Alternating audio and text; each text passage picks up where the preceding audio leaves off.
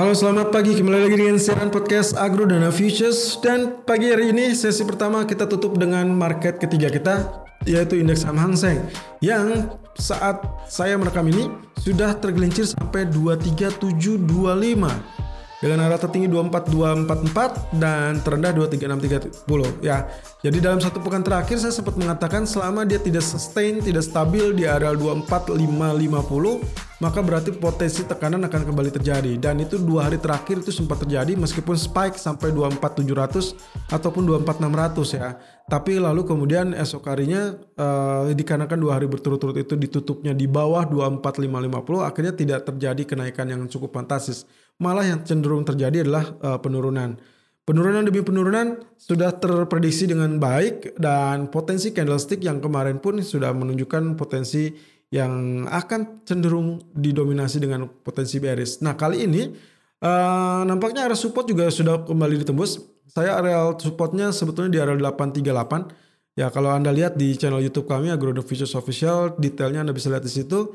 Kita memiliki area 50% dan juga berimpitan dengan historical price itu di area 23865. Itu adalah area yang sama sekali tidak pernah saya ganti untuk Fibonacci retracement-nya karena masih berada di kisaran-kisaran area sakti ya. Jadi itu patokan saya untuk menentukan apakah ini akan terjadi kenaikan apa tidak ya.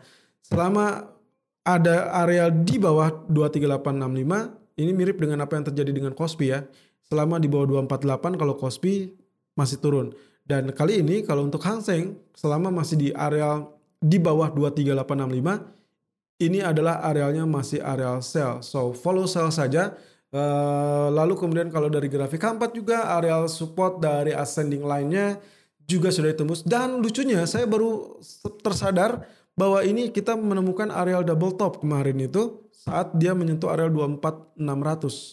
Jadi terbantu yang keduanya top top keduanya itu adalah terbantu dengan gap yang kemarin atau dua dua atau tiga hari terakhir lalu kemudian dia tergelincir. Nah ternyata dengan tergelincirnya ini berarti kita memiliki areal support atau areal neckline itu di 820 teman-teman. Oleh karenanya pagi tadi saya sempat men-share untuk melakukan sell on breakout di areal 805 ataupun 820. Ya, lebih lengkapnya 23805 atau 23820. Target pertama 23750 dan target keduanya 23700. Stop loss di 23900. Namun kali ini dia sudah mulai terjun sampai 630. Jadi kurang lebih range sudah 600 poin. Saya rasa dengan 600 poin ini kalaupun 300 poin dia masih berada di kisaran 23 uh, let's say 23900 ataupun 24000. Jadi uh, peluangnya bagaimana? Saya rasa kalaupun misalkan nanti sampai satu sesi ini selesai Selama dia masih di bawah 860, Anda silakan follow sell saja teman-teman. Kurang lebih seperti demikian. Selalu gunakan stop loss dan risk management sesuai dengan equity dan strategi trading Anda. Irfan untuk Agrodan.